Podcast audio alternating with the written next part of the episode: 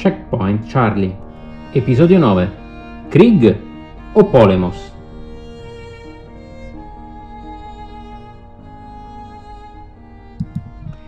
Ciao a tutti, ben trovati di nuovo al nostro Checkpoint Charlie. Eh, allora, finalmente dopo un po' di tempo eh, torniamo insieme. Io intanto vorrei ringraziare tutti gli amici, i contatti che hanno voluto appunto sincerarsi di che cosa stava succedendo con Checkpoint Charlie, se andavamo avanti, eh, che cosa succedeva, mm, se avevo in mente di sospendere tutto, assolutamente no. Checkpoint Charlie è tornato, l'avevo detto, è tornato a settembre, come avevamo promesso e mm, eh, diciamo ho avuto un attimo di pausa perché mi sono dedicato al, ai video di vlog e anche ad altri, altri progetti che eh, voi appunto già vedete un po' eh, in giro magari, dei quali poi magari parliamo alla fine della, di questa puntata eh, però appunto non ho mai dimenticato Checkpoint Charlie e questo podcast che è un progetto che a me sta veramente molto a cuore perché lo sapete ho deciso da tempo di ehm, concentrare il ehm, materiale di approfondimento, eh, le, le riflessioni su quella che è un po' la filosofia del gioco di simulazione, il suo rapporto con la storia e anche il suo rapporto con altre forme di gioco, ho voluto concentrare tutto questo appunto nel podcast, lasciando la parte un po' più delle novità, delle attualità e di altro alla parte dei video di vlog. Quindi Checkpoint Charlie è vivo e lotta insieme a noi, così come, come, si dice. E vorrei ringraziare tutti, in particolare appunto vorrei rassicurare Maurizio Milovan e altri fan che mi hanno chiesto ma dove è finito Checkpoint Charlie? Beh, Checkpoint Charlie è di nuovo qui e siamo di nuovo qui nel nostro posto di guardia. Ehm, colgo l'occasione per farvi una mm, promessa, diciamo così, ma sia a voi che a me stesso, sì, intensificherò le puntate di Checkpoint Charlie. Eh, vediamo un po' come eh, un po' conciliarlo con tutto quanto il lavoro che faccio per vlog, la scrittura e non solo per vlog, per il carissimo amico Dan Pancaldi su, non, su No Enemies Here e altre cose anche con le quali stanno arrivando. Ehm, però è così vorrei intensificare un po' checkpoint chat magari riequilibrare un po' il, il lavoro il materiale i contenuti e magari appunto per i prossimi tempi avrete più puntate di checkpoint Charlie. Questo, questa è una promessa che vi faccio. Eh, allora adesso veniamo, eh, veniamo, a noi veniamo a questa puntata. Eh, questa puntata è un po' un seguito di una eh, vecchia ormai puntata, di una delle prime puntate dai, di Checkpoint Charlie che era Quanta guerra vuoi? che eh, ha avuto un grande successo, stata, da voi è stata molto apprezzata e vi ringrazio perché è un tema che a me ehm, preme moltissimo, cioè effettivamente il fatto che il wargame stesso, ma il gioco di simulazione in generale, ma appunto di nuovo il war, perfino il wargame, Ehm, soprattutto l'associazione più moderna eh, sta un po' affiancando alla rappresentazione cinetica militare vera e propria anche altri temi. Eh, se vi ricordate, noi avevamo parlato in quella puntata dell'allargamento del concetto di gioco di simulazione, quindi da un aspetto puramente militare ad altre tematiche come eh, appunto possono essere politica ed economia e in quella puntata avevamo detto che della parola war game, war più game, ci saremmo concentrati soprattutto sull'aspetto war, ossia sul contenuto effettivamente rappresentato nel gioco. Adesso cominciamo un po' a spostare la nostra attenzione sull'aspetto game, ossia su che cosa effettivamente succede nel processo di design di un gioco per ottenere una rappresentazione così allargata.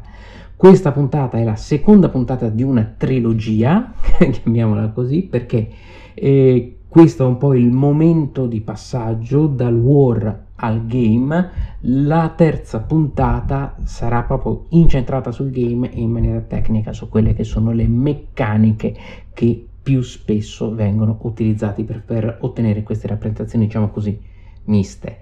Um, di che cosa allora parliamo in questa puntata di passaggio? Bene, allora parliamo un po' di che cosa comporta in generale l'allargamento di questo concetto di war, ossia di guerra, ehm, nell'ambito dell'equilibrio generale del gioco e della tipologia di rappresentazione.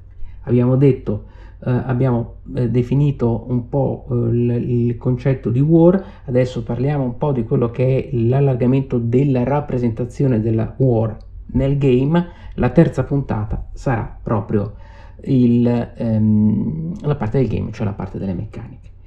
Allora, però, per comprendere tutto, tutto, per avere un po' un passaggio, diciamo così, continuo, continuativo, anzi, senza fare troppi salti, eh, partiamo eh, ancora un attimo pe- su War, partiamo da War, scusatemi, ossia dall'obiettivo che si prefigge chi crea un gioco di simulazione basato su situazioni conflittuali e in che modo il variare di questo obiettivo comincia a condizionare la scelta in fase di design delle meccaniche da adottare, che poi in una prossima puntata vedremo più nello specifico.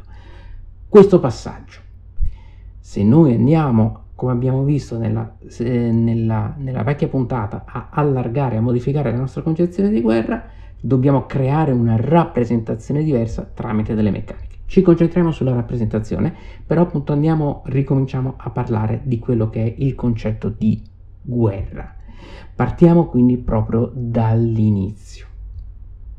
E partiamo proprio dall'inizio, anche in senso storico perché eh, cominciamo da quello che è universalmente considerato il primo modello di wargame inteso in senso moderno, wargame diciamo così scientifico, il nostro caro vecchio amico Kriegspiel.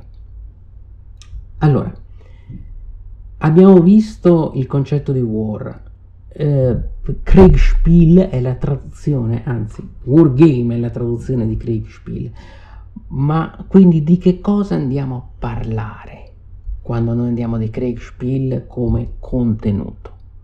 Di una Krieg.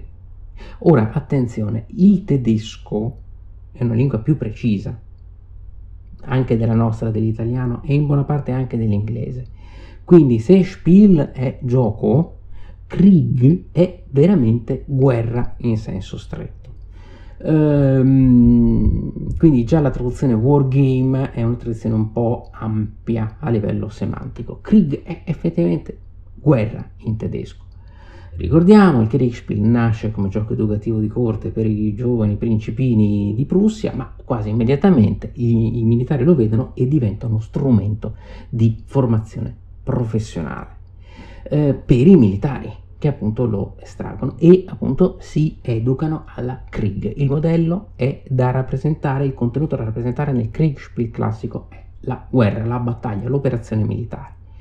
Poi il Kriegspiel diventerà wargame in Inghilterra, soprattutto con le miniature, e tornerà alla sua forma originaria del gioco da tavolo, quindi intavolabile con una mappa, griglia e pedine, con il wargame commerciale all'americana, 58 Tactics, eccetera, che utilizza i principi del Kriegspiel prussiano, che sono l'utilizzo della statistica, della topografia, del, dell'osservazione eh, reale, della, concreta della fattispecie bellica, delle capacità dell'unità, i terreni, tutte queste belle, la logistica, tutte queste belle cose qui, e le semplifica le astrae, astrae questi principi e poi li applica, all'inizio li astrae in un modello ipotetico, tactics, ok? Tactics 2, eccetera, e poi li applica ad argomenti storici, cioè battaglie e guerre effettivamente avvenute. Dal famoso Gettysburg in avanti, poi arrivano esagoni contro esagoni, tabelle, pedine, carte, eccetera. Questo arriverà tutto quanto in un, in un, secondo, in un secondo momento. Già il Kriegspiel aveva avuto delle varianti storiche, già qualcuno aveva pensato con il Kriegspiel classico, metà dell'Ottocento, ma proviamo a rifare delle battaglie che si sono effettivamente verificate. Però il wargame commerciale all'americana abbandona qua, abbastanza quasi da subito uh, questa impostazione ipotetica anche se ancora viva adesso in qualche scenario ipotetico che trovate in diversi giochi, però in generale la stragrande maggioranza del wargame all'americana, wargame commerciale moderno, si dedica a ricreare battaglie e guerre effettivamente avvenute. Il problema cos'è? È che appunto tutto va a rappresentare questa benedetta Krieg, cioè la guerra in senso stretto. Il problema è che già dagli anni 70 le cose cominciano a farsi più complesse e cominciano a, nas- a nascere giochi che vanno al di là della semplice rappresentazione materiale di truppe, gittate delle armi, terreni, eccetera.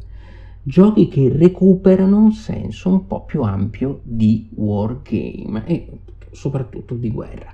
Cambiano la rappresentazione. Il contenuto si è allargato e quella di cui ci stiamo occupando adesso, la rappresentazione, si deve allargare di conseguenza. È il secondo passaggio, in attesa di quello che sarà il terzo passaggio, cioè quello delle meccaniche.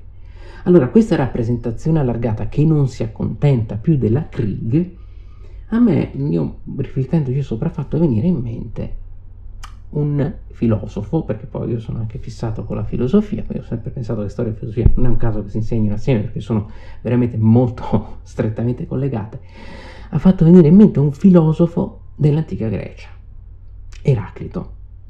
Ho colgo l'occasione per salutare mamma, che, mia madre, che ha fatto eh, gli anni veramente pochi giorni fa, con la quale ho discusso perché secondo lei si dovrebbe dire Eraclito e non Eraclito è assolutamente vero, è assolutamente corretto, per, in maniera convenzionale, per convenzione si utilizza la pronuncia alla latina Eraclito, ma io, avendocelo in testa, proprio lo vedo scritto in greco, dico sempre Eraclito. Mamma, mi spiace, ho deciso che lo, lo, chiamerò Eraclito, perché proprio non ci riesco a, a dire Eraclito.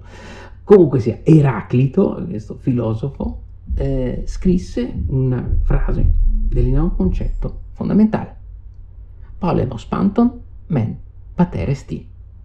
Per chi non ha fatto il classico, eh, Polemos è il padre di tutte le cose. Che cos'è sto Polemos? Polemos, di nuovo, in greco significa guerra, ma il greco, essendo una lingua un pochino più ampia nei significati rispetto, a, meno precisa, meno precisa assolutamente rispetto al tedesco, Beh, questo polemos in greco eh, noi lo possiamo anche tradurre un po' come conflitto. Il conflitto è il padre di tutte le cose. E questa è già, questa idea del polemos contrapposto al Krieg, ok, sto un po' estremizzando, giusto un po' per farvi capire di che cosa stiamo parlando, però per darvi un po' dei, anche dei, dei, dei vocaboli eh, con, cui, eh, con, cui, comprenderci, beh, questo polemos è qualcosa secondo me un po' più ampio di Krieg, appunto è un conflitto, è uno scontro. E in effetti l'impostazione filosofica di Eraclito eh, si basa appunto su questo rapporto conflittuale tra i vari elementi. Da queste relazioni conflittuali di conflitto, scontro, confronto, eccetera, nasce la realtà. Ecco, questa a me è sembrata una definizione molto interessante anche di quello che succede a livello della rappresentazione interna di un, un, gioco di simulazione e di un wargame che ha voglia creare, voglia ottenere una concezione un po' più ampia di questa benedetta war, di questa benedetta guerra. Tenete conto che anche in italiano guerra non è soltanto la guerra armata, ma è anche guerra nel senso può essere la guerra politica, la guerra economica, eh, può essere anche una guerra personale tra due, tra due persone, eh, eccetera. Quindi una guerra individuale, eh, quindi ha un senso anche qui più ampio. E questo concetto di polemos in quanto, beh, in quanto scontro, conflitto e quant'altro mi porta un po' a passare da una rappresentazione puntuale dei singoli eventi alla rappresentazione delle dinamiche che creano questi eventi. Perché Krieg mi dà l'idea, non è un'idea sbagliata assolutamente, ma mi dà l'idea che io vado come a descrivere i singoli puntini, ok? Di, che vanno a formare la linea di che è la linea degli eventi. E io rappresento con estremo dettaglio quei puntini, però mi perdo un po' le relazioni. Ecco, le relazioni secondo me il polemos sta in quelle relazioni. Certo, è un tipo di rappresentazione che perde un po' di dettaglio, come si, si dice, dettaglio minuto, cioè dettaglio piccolo, dettaglio preciso, ma aumenta la completezza.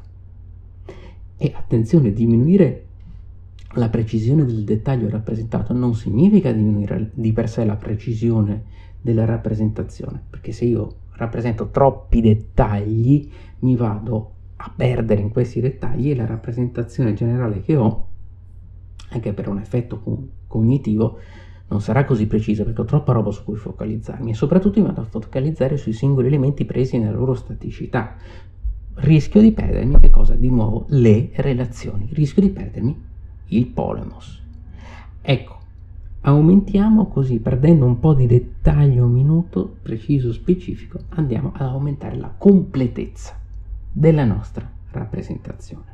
E tutto questo poi dopo vedremo in una prossima puntata, in, in una prossima puntata, come andrà a riflettersi sulle meccaniche. In tutto questo arriva il nostro caro, simpatico amico che si chiama Karl von Clausewitz. Sì, siamo sempre lì. Eh, ritorniamo, ricicciamo sempre con il nostro Clausewitz. Eh, che fra l'altro poi nei prossimi tempi, poi ne parleremo, credo che ritroveremo non in questa sede Clausewitz legato al wargame, ma in altre sedi, poi dopo avremo modo di parlarne.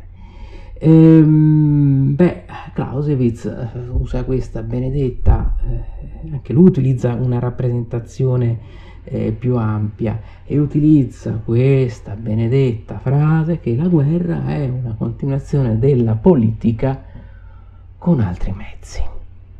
E mm, in molti, mi spiace, non l'hanno mai capita questa, questa frase, perché eh, lui già nelle revisioni successive del suo testo e poi nelle rielaborazioni che ci sono state del suo pensiero da parte dei critici che hanno fatto degli, eh, dell'analisi del testo e del suo apparato in generale, questa famosa guerra, frase di Clausewitz sulla guerra non, non può essere in mani- intesa in maniera restrittiva. E la maniera restrittiva con cui molti l'hanno intesa è che, ok, la, la guerra è la continuazione del potere con altri mezzi, quindi quando parte la guerra la politica si ferma, c'è un tastone rosso, compaiono da sotto il pavimento i generali e adesso, adesso, ci pensiamo noi. Finché va avanti la guerra, poi ah, la guerra è finita, altro, altro pulsante rosso, scompaiono i generali, tornano i politici.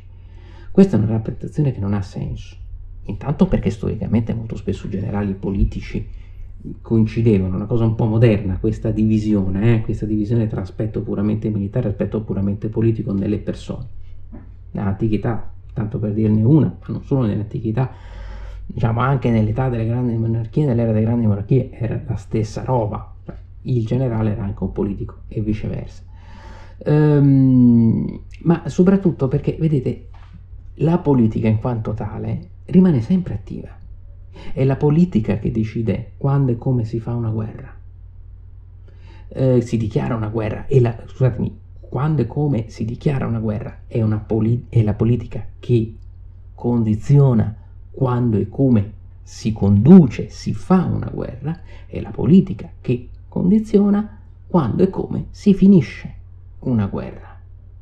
Molte guerre sono finite per una decisione politica, non, non tanto e non solo, spesso queste decisioni politiche sono eh, determinate dagli eventi sul campo, ma molto spesso delle guerre si sono concluse quando uno che avrebbe potuto vincere ha deciso no basta, non ce la faccio più, non, non ha senso continuare o altre guerre si sono trascinate in avanti perché uno aveva, non, non, era convinto, no, io posso ancora vincere, non sono stato sconfitto, anche se materialmente era sconfitto, addirittura anche se materialmente non sarebbe mai dovuto andare in guerra. La politica quindi condiziona tutto.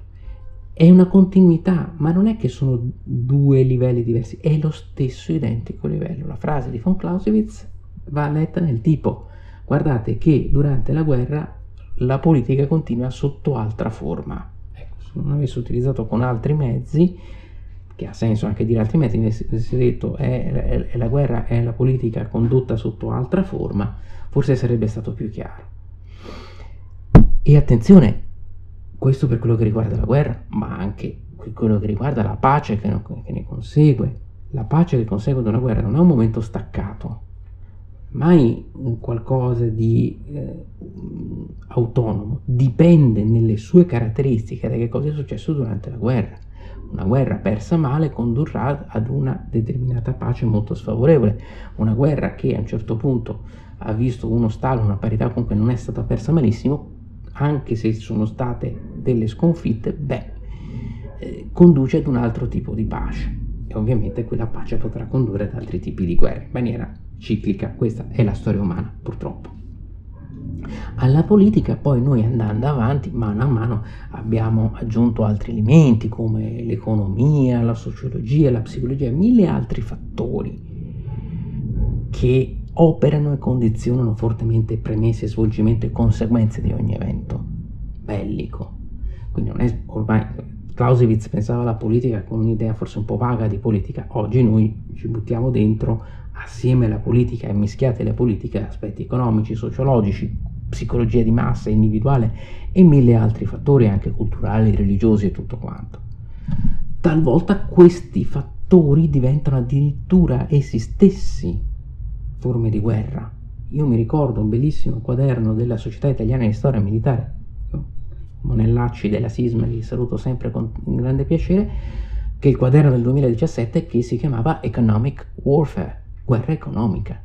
Però attenzione, non economic war, warfare è un, un termine un pochino più specifico in inglese, è conduzione di una guerra, proprio come condurre una guerra con strumenti economici, strumenti puramente economici, l'economia come una forma di guerra.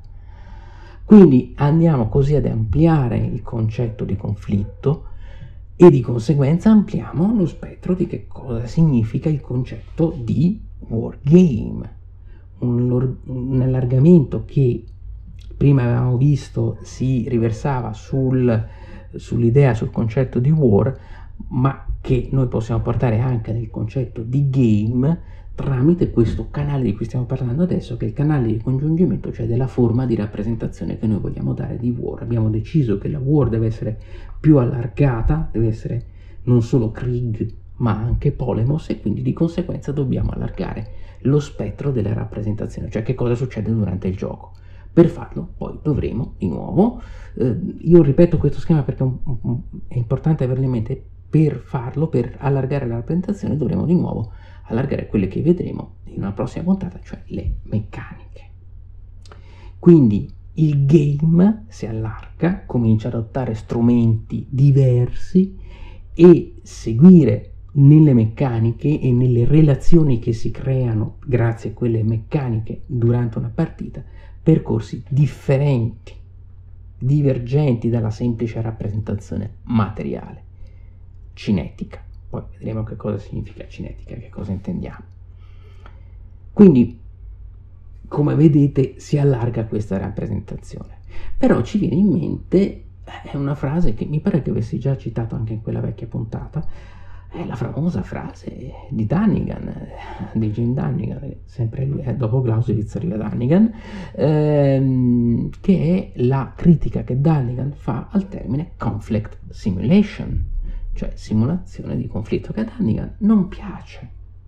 Perché il Dunnigan nel suo Working Sandbook dice che questo conflict, che è appunto un po' il polemos di cui noi stiamo parlando, sembrerebbe che dica a me questa simulazione di conflitto non piace, o meglio, sì, vabbè, è un termine carino, ma in realtà è un termine che viene utilizzato solo per nascondere, per evitare gli unsavory terms, i termini sgraditi che lui, secondo lui, sono war game.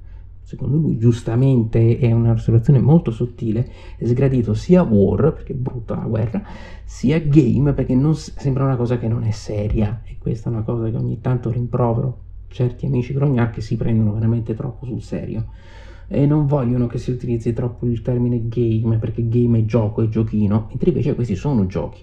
E allora andiamo lì a buttarci dentro questo termine strano che è conflict simulation, consim, eccetera. Ma attenzione, Danigan non è contrario a questa concezione di Polemos, anzi, lui fa questa critica a conflict simulation non perché sia contrario alla concezione di conflitto, poi vedremo tra poco, lui aveva lavorato moltissimo su simulazioni che avevano non soltanto la guerra armata, ma il conflitto in senso tale anche politico, economico, eccetera. Lui critica questo termine, conflict simulation, semplicemente perché è una maniera solo un po' più complicata di cercare disperatamente un sinonimo per quello che è wargame, cioè per lui conflict simulation. Non gli piace l'espressione, non perché sia sbagliata, ma perché in realtà noi stiamo sempre dicendo wargame con un altro nome. Il wargame per Dunnigan è una simulazione di conflitto. E lo è così tanto che non ha senso andare a cercare un termine diverso per descrivere qualcosa che è già così, è già una conflict simulation. Allora perché ci dobbiamo continuamente arrabattare su questo? Vedete, questo è molto importante. È importante anche capire questo, cioè qual è anche la posizione di Hannigan del working classico, perché questa è la posizione del working classico. Poi dopo sarà un po' perso durante gli anni 80, durante il periodo dei monster game, delle cose iper dettagliate, eccetera, che si fisseranno soltanto sulla cric, quasi sempre solo sull'aspetto militare o quasi. Il fatto è che, e questo è il wargame moderno, quello più innovativo di SPI, che era figlio anche degli insegnamenti del dopo Vietnam e tutto quanto, aveva ben capito che non ci si può limitare soltanto dai fattori materiali e basta. E soprattutto che se andiamo a trattare di argomenti militari, di, di argomenti, di argomenti storici, anche bellici, non possiamo ridurre tutto sull'aspetto militare. Questo perché perché quando noi ci avviciniamo alla storia, questa è un'altra cosa fondamentale, sia per studiarla che per giocarla, non dobbiamo avere una visione troppo ristretta. Il wargame, la storia del wargame ci dimostra che sì, ci sono i wargame tattici che hanno una certa rappresentazione, ma per ognuno di quelli ce ne sono almeno altri due o tre che sono, e hanno rappresentazioni molto più ampie. Vanno bene quelle rappresentazioni ristretta per i loro fini, ma ce ne sono tanti altri che hanno rappresentazioni più ampie proprio di eventi bellici. E questo per una constatazione su quello che è la storia. Vi faccio un esempio. Parliamo della battaglia di Trafalgar, ok? Grande battaglia navale 1805. La flotta inglese distrugge flotta francese, pezzo di flotta spagnola e secondo una marea di gente qual è stata la conseguenza di questa grande vittoria di Nelson sulla flotta francese? Ma che anche perché siamo mentalmente, parlo di battaglie Trafalgar e mentalmente sono portato a pensare soprattutto ai riflessi militari, di questa, riflessi prettamente militari di questo evento. Beh, arrivi, in generale tutti arrivano a una conclusione, battaglia di Trafalgar, qual è stata la conseguenza? Beh, la vittoria inglese soprattutto ha reso impossibile l'invasione napoleonica della Gran Bretagna, il progetto di Napoleone di invadere direttamente le isole britanniche. Tuttavia, a parte i dubbi sull'effettiva fattibilità logistica operativa di una, cam- di una campagna di quella complessità anche da parte della Grande Armée, che era il, princip- più potente esercito del, del, momento a livello europeo, il danno maggiore non, non, non fu soltanto non, e non fu neanche tanto militare, perché ripeto, quella campagna, boh sì, si sarebbe fatta, non si sarebbe fatta, non si sa. Il danno maggiore, e questo sia assolutamente concreto, fu che la vittoria navale britannica rese impossibile alla Francia che cosa? competere sui mari e nelle colonie a livello globale. Il danno maggiore non fu militare ma economico e pose fine ad un confronto diretto tra le due potenze che durava da più di un secolo, da, da, da, dalla fine del Seicento. Eh, quindi, tranquilli, se pensate questa cosa tra Trafalgar e pensare subito solo ai suoi riflessi militari, siete in ottima compagnia, in ottima compagnia perché l'ultimo che lo pensava così si chiamava Napoleone Bonaparte, perché anche lui non comprese questo e poi dopo si trovò, dopo a farne i conti con il problema del blocco continentale, eh, che, che, non riusciva a, a, a, tenere, non riusciva a tagliare le, l'approvvigionamento inglese dalle Indie, il blocco continentale non funzionava, i russi andavano a violare il blocco continentale, che cosa succede? Napoleone deve invadere la Russia. E quindi vediamo che le cause della, del 1812 della eh, campagna di Russia e Napoleone non sono soltanto, anzi praticamente non sono per niente militari, ma sono sostanzialmente economiche. In parte derivano anche da Trafalgar, buona parte. Ora, questo cosa significa? Che qualsiasi conflitto è ibrido nella storia, cioè ha interno, al suo interno aspetti militari e aspetti non solo militari, politici, economici, culturali e quant'altro. conflitti di questo tipo, conflitti ibridi, possono essere ricostruiti da simulazioni con approcci differenti. Il nuovo Imperial Struggle della GMT lo vede da un punto di vista appunto economico-politico, la competizione sui mari e non a caso si ferma subito prima del periodo napoleonico. Oppure più direttamente, e, e Jason Matthews, uno dei creatori, ha recentemente detto in Twitter, noi ci siamo fermati lì subito prima proprio perché c'è stata Trafalgar e a quel punto a Trafalgar la partita si chiusa, non aveva senso continuare. In chi gli diceva, perché non l'avete fatto o volete fare un'espansione napoleonica? No, perché secondo lui non ha senso, la partita lì si era chiusa. E quindi possono essere appunto eh, rappresentati con approcci differenti, più prettamente economico-politico con Imperial Struggle, oppure più direttamente operativo sul campo con Sovereign of the Seas della Compass Games, che è una, vecchia, che è una riedizione scusatemi, di qualche anno fa del vecchio, caro vecchio eh, Victory at Sea, mi pare sì, eh, che appunto era eh, in cui spostate le navi varie punti, nel, nei vari punti della mappa del globo e uh, combattete delle, eh, degli scontri veri e propri quindi è più di prettamente operativo, ma anche lì ha dei riflessi economici e tanto per cambiare anche quello si ferma a 1805 a Trafalgar, perché che cosa dicono anche gli autori di Sovereign of the Seas, che è un, opera- wargame più stretto nel, nel suo nel senso vero e proprio del termine? Beh, no, con Trafalgar la partita si chiude. E entrambi questi giochi, sia l'economico-politico eh, di Imperial Struggle che il prettamente militare di Sovereign of the Seas, Sovereign of the Seas dicono che il conflitto non può essere ridotto ad una rappresentazione solo dei fatti d'armi. Il gioco, se vuole essere una simulazione credibile, deve prevedere delle meccaniche che introducano anche aspetti differenti. Quindi, come vedete, il problema non è solo nelle parole, ma nella sostanza vera e propria. La guerra ibrida, che non è, ripeto, che non è una roba solo di oggi, noi oggi la codifichiamo come guerra ibrida, ma qualsiasi guerra ibrida, perché non ha soltanto mm, aspetti militari, beh, la guerra ibrida eh, appunto eh, impone una rappresentazione più ampia. Penso per esempio anche ad un altro gioco che mi piace molto, Hands in the Sea, che per me è un ottimo wargame, ha lo stesso eh, motore, anche se rivisto in alcune parti, di um, pochi acri di neve, quindi un deck building. Hands in the Sea è la prima guerra punica e però partiamo con una situazione economica, con una eh, simulazione in cui l'aspetto economico di sviluppo delle colonie, delle città, dei traffici commerciali è fondamentale. Eh, però poi dopo ci si, si, arriva alla guerra. Hands in the Sea, non cominciamo, eh. In, Hands in the Sea è un wargame perché tratta della prima guerra punica, non è che tratta di, di, di, di non è colonie di Catan nel Mediterraneo, eh. è, la, è la prima guerra punica, soltanto vista dal punto di vista soprattutto prettamente economico, però anche con risvolti militari e con, azione, con rappresentazione di azioni militari. Quindi il problema non è solo le parole, diciamo, ma nella sostanza.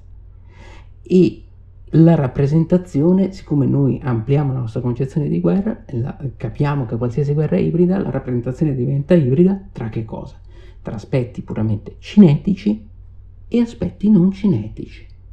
E qui ritroviamo il nostro caro amico Mark Herman con la sua intervista ormai credo di un annetto fa, in cui appunto diceva, lui stesso criticava, molti wargame si fermano al cinetico, cioè la rappresentazione che l'ha fatto che l'unità X va dal punto A al punto B, quanto tempo ci mette, che cosa gli succede in quel percorso. Punto.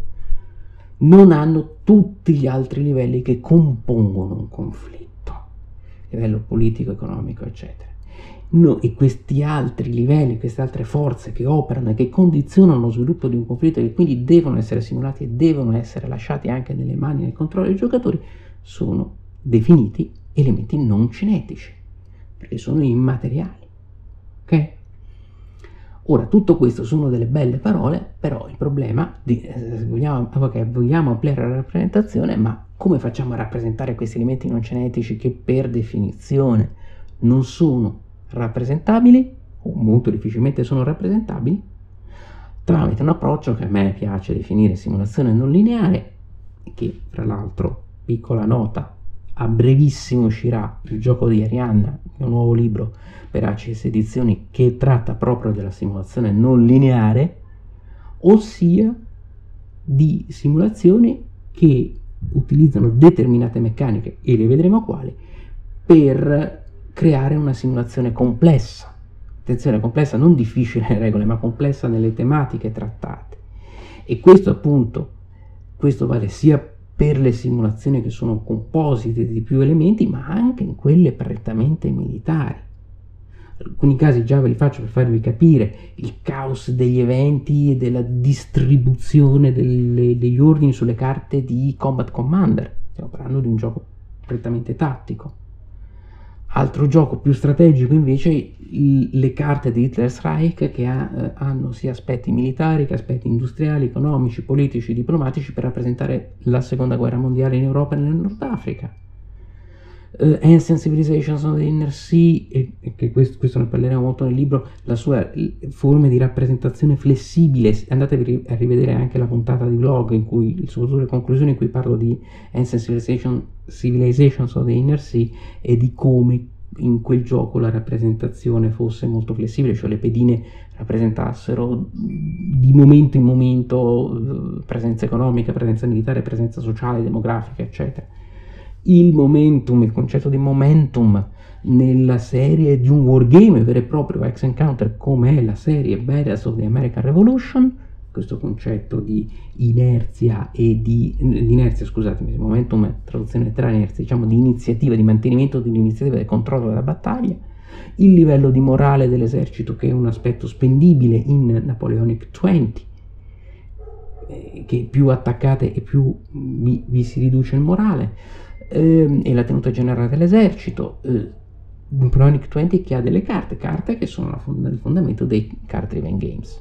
Ecco, tutte queste meccaniche particolari che non sono prettamente di rappresentazione diretta cinetica, sono delle meccaniche non lineari, perché non fanno parte di una linea unica di rappresentazione de- de- dal punto A al punto B al punto C, ma sono tutto un enorme arazzo di dinamiche che operano al di sotto in più dimensioni, non solo materiali, non solo prettamente militari, che però vanno a comporre l'evento militare.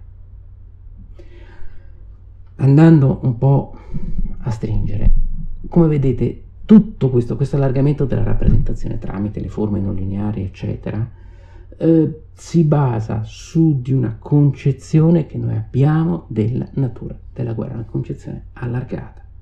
Quindi una semplice successione di eventi con elementi di casualità e iniziativa individuale oppure una forma di espressione di tutte le componenti delle varie società, delle varie realtà che si trovano coinvolte in un conflitto. Questo, l'abbiamo citato prima, è stato un grande insegnamento della guerra del Vietnam, perché è una guerra che sul campo a livello militare i gli americani continuavano a vincere, ma che su altri piani invece no, hanno perso poi, esattamente come hanno fatto con loro gli inglesi durante la guerra di indipendenza. Infatti i paralleli sono notevolissimi, c'è tutta una scuola di storiografia, un nuovo approccio che vede dei forti parallelismi tra Vietnam e, e, e all'indietro guerra di indipendenza americana. Ed è un approccio che, attenzione, è importante. Questo è l'approccio ibrido, complesso, non lineare, che è non cinetico, anche non cinetico, che è pienamente adottato dai militari di oggi. Perché noi qui non è che stiamo parlando soltanto dei wargame che noi troviamo nel negozio online o fisico, eccetera. Attenzione, noi qui parliamo dei wargame adottati dai militari e dai pianificatori strategici professionali, cioè da chi la, oggi la guerra la fa sul serio. È più attendibile di quello, io non so che cosa ci sia. Quindi cerchiamo anche di capire, non andiamo noi wargamer a insegnare ai militari che cos'è un wargame, rimettiamo un pochino le cose nel loro ordine. Questo però ovviamente vale anche per la rappresentazione storica, andando dal gioco alla storia invece che dalla storia al gioco, dal gioco alla storia. Posso studiare la battaglia di Gaugamela tra Macedoni e Persiani soltanto analizzando le manovre dei due eserciti però per avere una visione più completa io credo che devo forse anche domandarmi che tipo di società ha prodotto quei due modelli molto diversi di eserciti, che ha prodotto per esempio le falangi macedone, il loro equipaggiamento, le loro tattiche, il loro modo di combattere, i processi decisionali dei loro comandanti, la cultura che sta dietro quei processi decisionali e invece la parte economica che permette di avere un equipaggiamento standard per un intero esercito e con un addestramento in cui non c'è l'individuo ma in cui ogni singolo individuo è, è, è inquadrato all'interno di una tattica di gruppo. Questo è un discorso culturale, c'è molto da dire anche a livello psicologico di questo. Quindi qual è la conclusione? Che la guerra non opera in un, vuoto, in un vuoto pneumatico. Di nuovo, non ci sono pulsanti rossi che spengono la politica e tutte le altre forze storiche durante uno scontro armato. Non c'è un giudizio di Dio in cui tutto il mondo si ferma in attesa di che cosa succederà sulla piana di Zama, a Breitenfeld, ad Austerlitz o lo sbarco in Normandia. Non è che ci sono le trombe dell'Apocalisse che sono state ferme, vedete, tutto il mondo va avanti. Eh, quindi una rappresentazione puramente cinetica e lineare può andare bene per descrivere in maniera puntuale un singolo evento. Da una rappresentazione, questo sì è la sua grande eh, forza, una rappresentazione precisa, comprensibile, a livello intuitivo immediatamente comprensibile, ma sarà una rappresentazione limitata, con molte astrazioni relative a tutti gli altri livelli non strettamente bellici che non vengono, non possono essere rappresentati da una simulazione puramente lineare. E di questo dobbiamo essere consapevoli. Non è una critica assoluta, però è qualcosa di cui dobbiamo essere consapevoli. Eh, non posso osservare i quanti, i salti quantistici con un telescopio, esattamente come non posso osservare le facce della Luna con un microscopio eh, nucleare, ecco, con, con, degli strumenti di rilevazione a livello, a livello subatomico, ecco sono strumenti diversi che ci danno rappresentazioni diverse e attenzione, sono tutti, sono tutti assolutamente validi, non è che la meccanica quantistica ha cancellato del tutto la meccanica eh, deterministica, la meccanica classica, solo parla in maniera diversa di un piano diverso della realtà. Esiste tutto, però è molto diverso. E se noi diciamo che la meccanica quantistica è la meccanica classica sono entrambe parti della fisica ed entrambe valide, possiamo anche dire che i wargame puramente wargame tradizionali e i wargame che non sono poi così tradizionali ma sono non lineari, sono tutti wargame, possiamo anche piantarla e dire no, questo non è un wargame perché non c'ha la pedina con, o l'esagonino con l'identificativo e il numeretto sopra. Per piacere, sono wargame e come sono altri tipi di wargame funzionano sulla base di un'altra concezione di guerra che vogliono dare un'altra rappresentazione di quell'altra concezione di guerra, che utilizzano altre meccaniche per ottenere un'altra rappresentazione di un'altra concezione, di un altro concetto di guerra. Ok? E questo, appunto, e qui introduciamo quello che sarà l'aspetto, il, il fulcro della terza puntata di questa trilogia, tutto questo si riversa dalle meccaniche tutti pensano ai card driven games di Mark Herman quando si, di, quando si, parla di meccaniche complesse, multilivello, pluridimensionali, non lineari come piace chiamarle, però, e anche questo lo trovate nel libro, tutto questo esiste da molto prima. Eh. Torniamo a Dannigan. Dannigan è anche quello che ha fatto The Plot to Assassinate Hitler, che è un gioco sul complotto per uccidere Hitler, appunto, per assassinare Hitler, che è un gioco prettamente, è un gioco più politico che militare lui lì per risolvere situazioni aveva cercato di utilizzare appunto meccaniche, sistemi lineari, infatti addirittura con la tabella di combattimento per le intimidazioni tra un personaggio e l'altro, con i rapporti di forza. E lui stesso aveva capito, mm, funziona ma fino a un certo punto. Però eh, poi dopo crea molti altri giochi, eh, Daniel è anche quello che ha creato Origins World War II e altre cose, prima, dopo, durante, insomma, è tutta una innovazione anche di American Revolution e tanti altri che hanno delle meccaniche prettamente non lineari e pluridimensionali e che vogliono rappresentare anche il non cinetico anche con delle meccaniche importanti.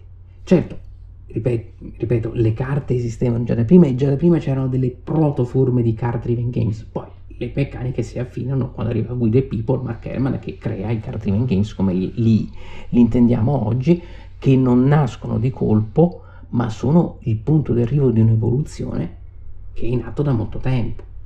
Le carte di We the People sono figlie delle carte di of the Middle Ages o di Kingmaker, che sono gli altri grandi classici, 60, 70, primissimo 80, eccetera. Poi in realtà, se estremizziamo un po' tutto questo, dobbiamo anche dirci che in, in fondo è un ritorno ad un altro tipo di Kriegspiel che esisteva, che è nato poco dopo quello puramente militare che era il Kriegspiel politico-militare, che già dalla fine dell'Ottocento cominciò ad integrare tali aspetti.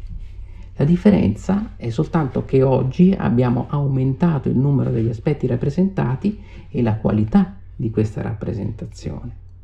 Ma dobbiamo comprendere che lo stesso Kriegspiel è un, un gioco che ha potenzialità molto più ampie di quanto non si possono sospettare. Eh, appunto, il Kriegspiel puramente militare genererà, genererà il Kriegspiel politico-militare che all'inizio eh, del Novecento soprattutto eh, avrà anche un'importanza fondamentale, quindi come vedete già da subito ci si rese conto che questa cosa della simulazione poteva avere degli effetti molto ampi. Ecco perché ormai questa immagine classica del wargame come di un gioco fatto solo di grandi mappe, centinaia di segnalini, eh, che eh, scusatemi che ovviamente sta cercando di riavviarmi il computer in questo momento esatto e lo fermo, è una costante questa delle puntate di, di, di di Checkpoint Charlie. Dicevo, ecco perché ormai l'immagine classica del wargame come un gioco fatto solo di grandi mappe, centinaia di segnalini che ci si muovono sopra con tabelle infinite, che tiri dadi, eccetera, è da considerarsi superata. Ma non perché questo tipo di giochi è superato, no, no, ci sono, e non è che sono meno validi di altri, ma non sono solo quelli. E questo non solo dal punto di vista delle meccaniche, cioè non solo esistono queste meccaniche nei wargame, ma anche il contenuto. Ci sono anche altri tipi di contenuto all'interno del wargame, del gioco di simulazione. È un discorso appunto che riguarda tante cose, che riguarda contenuto, che riguarda rappresentazione che viene in collegamento con meccaniche, e alla fine meccaniche. Si deve avere una visione più ampia di questo fenomeno che è il wargame. Questa, fra l'altro, è una tendenza che vedremo sempre più in futuro, sia in quei giochi che integrano soluzioni di design innovativo per ottenere soluzioni più ampie, eh, che in simulazione in simulazioni prettamente legate a singoli eventi bellici. Quindi da un lato possiamo avere i coin e tutto quanto, moderni, ma poi abbiamo anche coin storici, eh, più vicini ai wargame per certi versi come Falling Sky, Liberty or Death o il nuovo All Bridges Burning sulla guerra civile finlandese oppure il caso recentissimo di Fitna che appunto è sul, sulle guerre in Medio Oriente viste dal punto di vista militare che però ha, una, ha un livello politico ed economico molto molto forte. E poi sei a casi come appunto Labyrinth e altri in cui questa commistione di livelli proprio è il gioco in quanto tale. Quindi come vedete il discorso è molto ampio, ma lo ripeto, questo vale sia per delle simulazioni eh, complesse, pluridimensionali, che per le simulazioni più prettamente tattiche.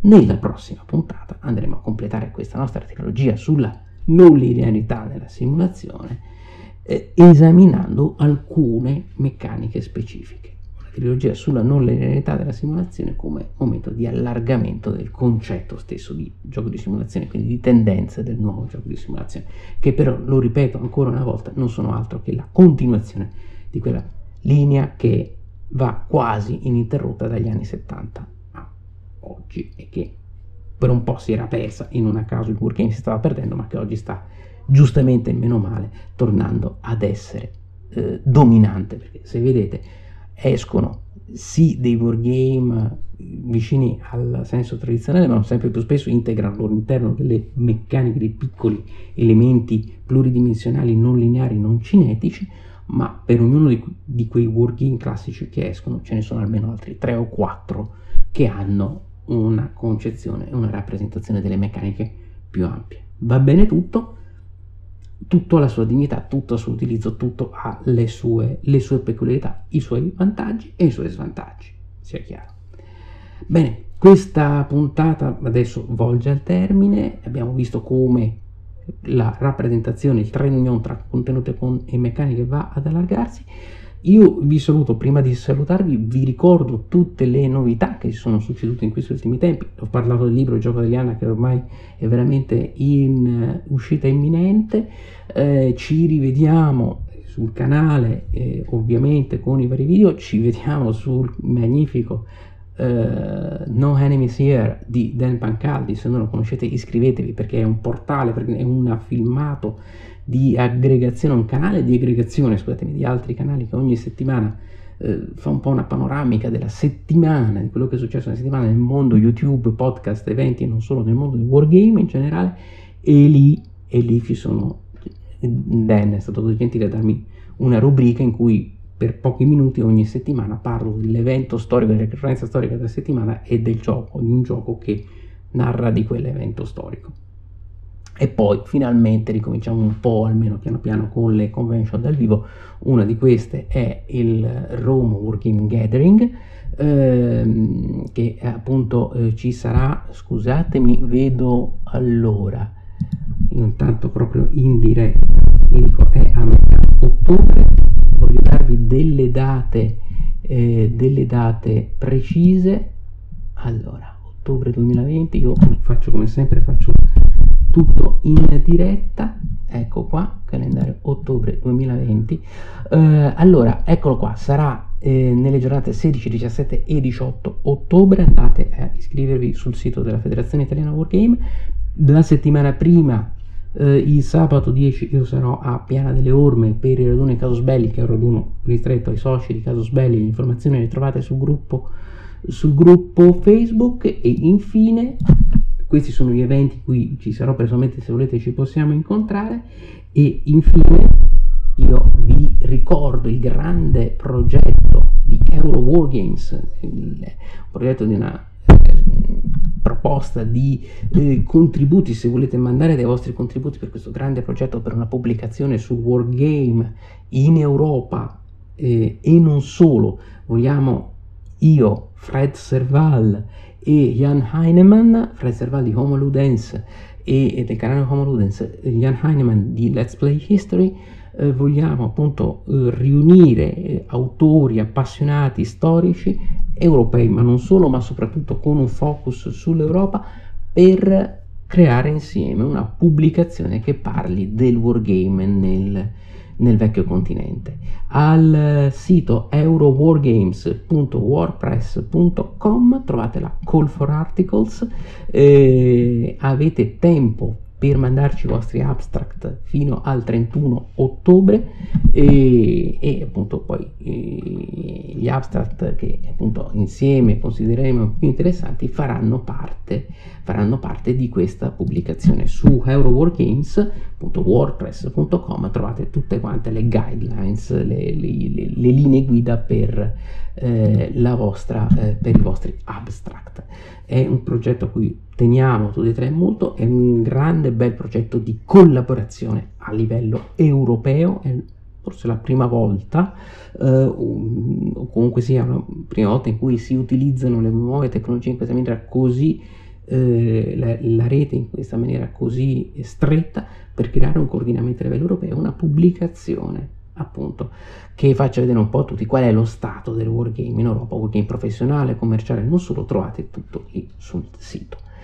Io a questo punto eh, vi saluto veramente tante tante cose, eh, come sempre se volete seguire il podcast iscrivetevi, seguitelo anche qui su YouTube, su Apple Podcast e, e, e tutto. Noi ci sentiamo, commenti, mandate, datemi commenti, ci sentiamo sui social, Twitter, nei gruppi Facebook, come, come preferite e piano piano stiamo ricominciando a stare assieme, speriamo un po' che la situazione si mantenga almeno, diciamo così, sotto controllo stiamo facendo tutti quanti del nostro meglio. Io, eh, come sempre, vi saluto, eh, ci sentiamo alla prossima occasione, il nostro turno di guardia finisce qui. Ciao!